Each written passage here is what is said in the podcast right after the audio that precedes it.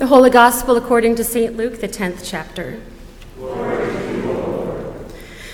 Now, as Jesus and his disciples went on their way, he entered a certain village where a woman named Martha welcomed him into her home. She had a sister named Mary who sat at the Lord's feet and listened to what he was saying.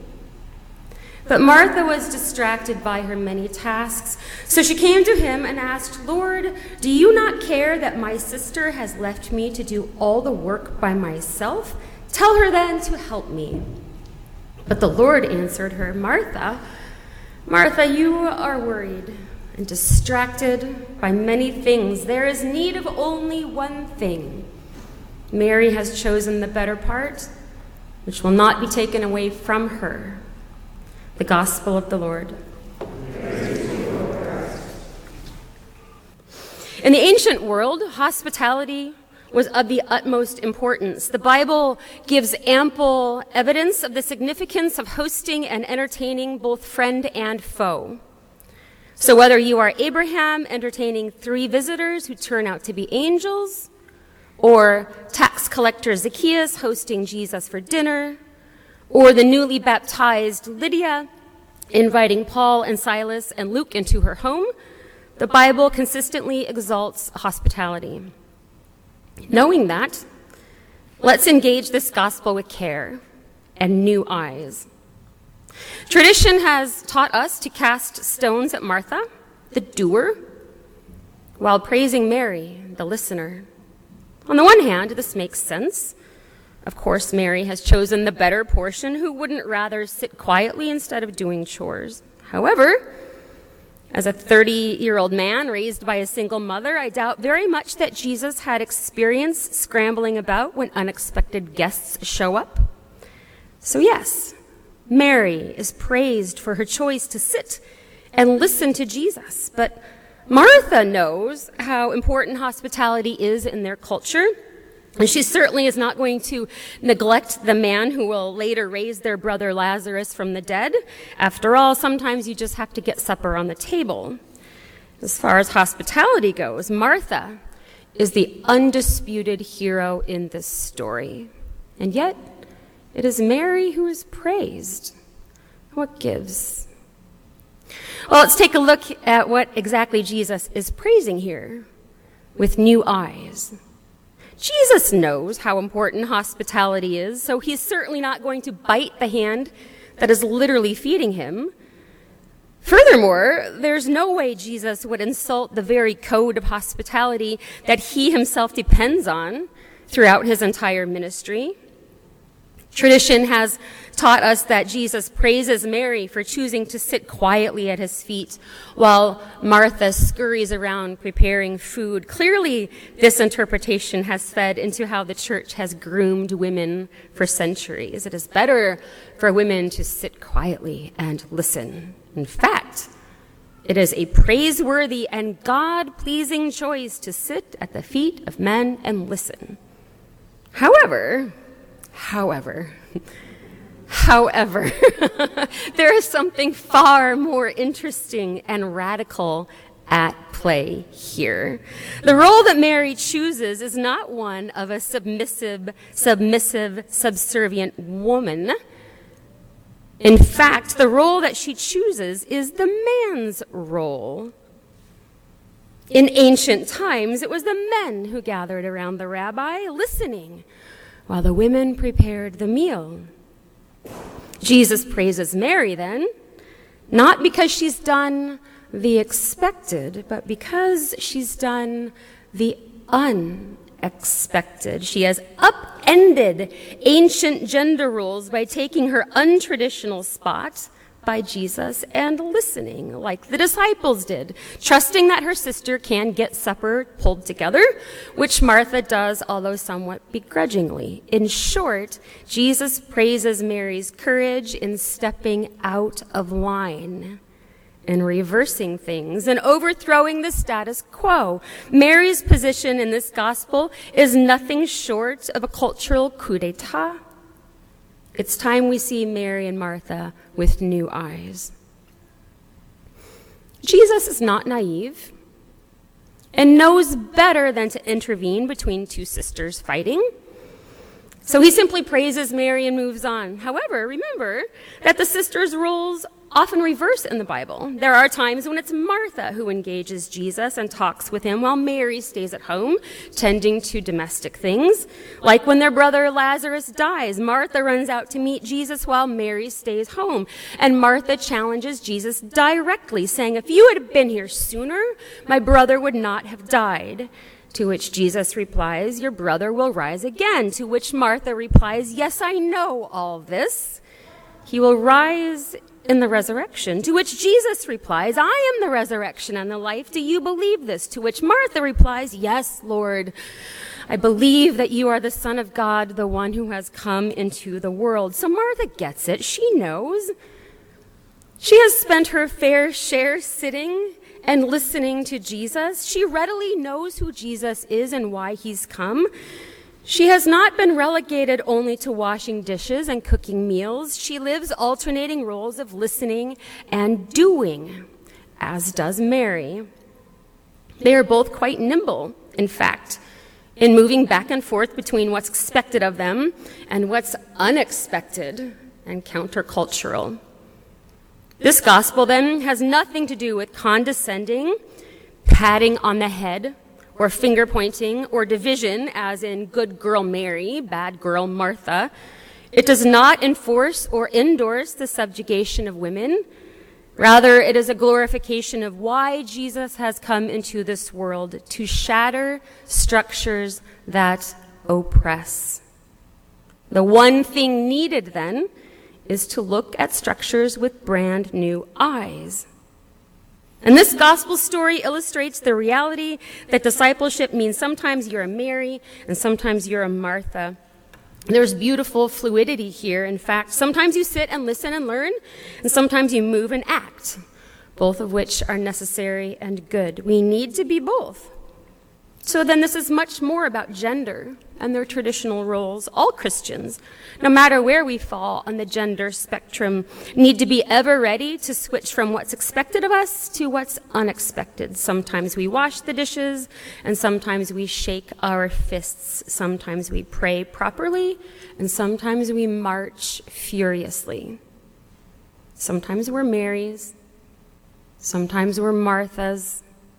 Christians are free then to sit and listen and learn, and also to act and do.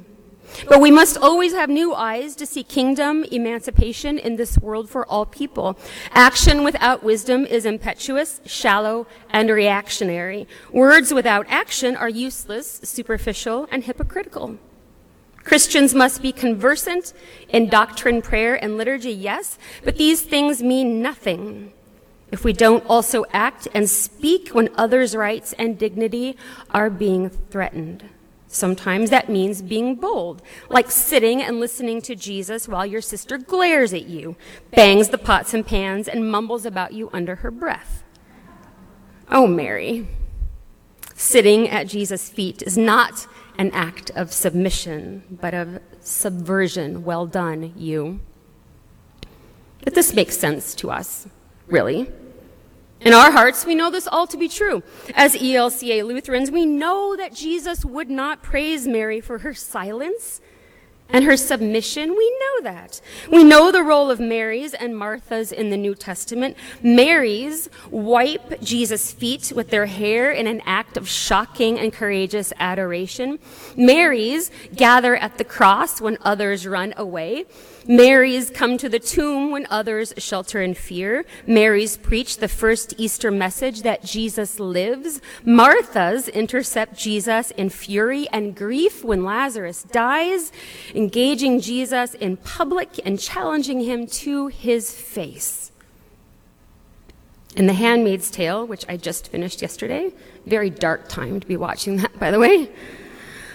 Martha's there's a role, a cast of women. Martha's bake bread and keep house. Yes, but they also organize rebellions and resistance against their oppressive country of Gilead.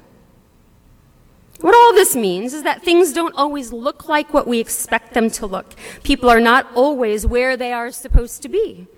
People are not always playing the roles they are supposed to play. I was at the park Friday with a little five year old buddy of mine.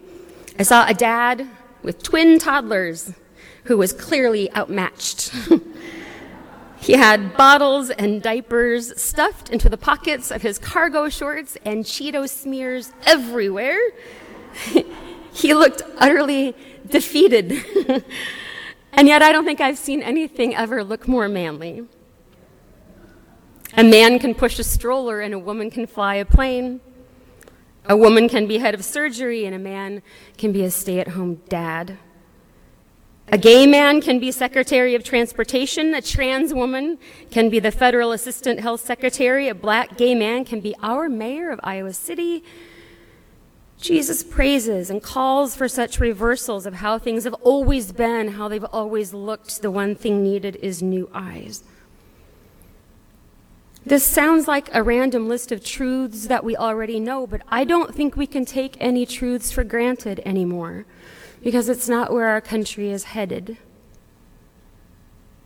Where men determine ownership of the female uterus, where straight people regulate gay rights, where not all lives seem to matter the same, turns out, where a few powerful and insulated people shape the climate and ultimately the fate of the whole planet?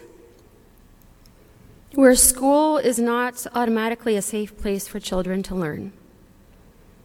In our world, we can assume no truths, save for the truth that Jesus came into this world to praise ones who step out of line in the name of justice.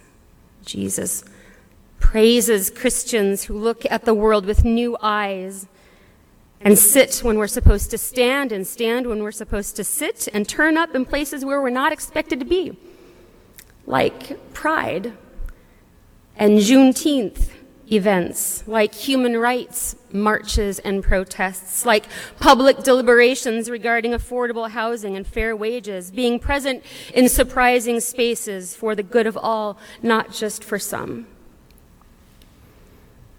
When my boys were little, and we lived in Calamus, which is where I served before coming to Iowa City. I used to set up this little nativity set under the Christmas tree every year. I would very carefully arrange the shepherds and the angels and so on. I was meticulous about all of it, positioning of Mary and Joseph and the infant Jesus and all of the animals. One year, though, I kept finding little Thomas the Tank engines in the stable. They were all there, all of them, Thomas and Percy and Edward and Annie and Gordon and Toby and Duck and Emily and Sir Topham Hatt. They were all there in the nativity. Every night in frustration, I would remove them and put them back in their bin. They were ruining my aesthetic. People were not in their appropriate places, and every day those figures would return. Every day, stubborn and sticky little boy fingers would return those figures to the nativity, sometimes on top of the stable, sometimes where Mary and Joseph should be, sometimes even going so far as to replace the infant Jesus in his tiny manger with Duncan, the grumpy Scottish narrow gauge tank engine, or worse, Bill and Ben, the villainous twin tank engines who work for the Sodor China Clay Company. My argument was that these secular and profane figures had no place whatsoever in that stable where Jesus was born. It didn't look right, it was not proper. But whether I had a brilliant theological epiphany or was simply worn down by fatigue, it occurred to me that Jesus would have given these mundane train figures places of honor that as Jesus praises Mary for assuming an unexpected role, Jesus would celebrate these smudgy and sometimes cranky tank engines nestled in amongst the angels and shepherds, intentionally positioned exactly where they're not supposed to be. It seems from today's gospel that Jesus then isn't so much interested in how things are, or should be, or are supposed to be so much as Jesus cares for what can be, what should be, what must be, that calls for a reversal of things as we know them, even if it means things won't look as we expect them to look, even if it means people aren't where we expect them to be. We just need new eyes, is all. It means that the first will be last. It means that the humble are strong. It means that the meek rejoice. It means that the grieving laugh. It means that all isms and ias must die racism and classism, chauvinism, homophobia. It means discovering people with new eyes where we least expect them to be, like Thomas the Tank Engine in the Christmas Nativity, like Mary at Jesus' feet, like the King of Kings on a cross. Amen.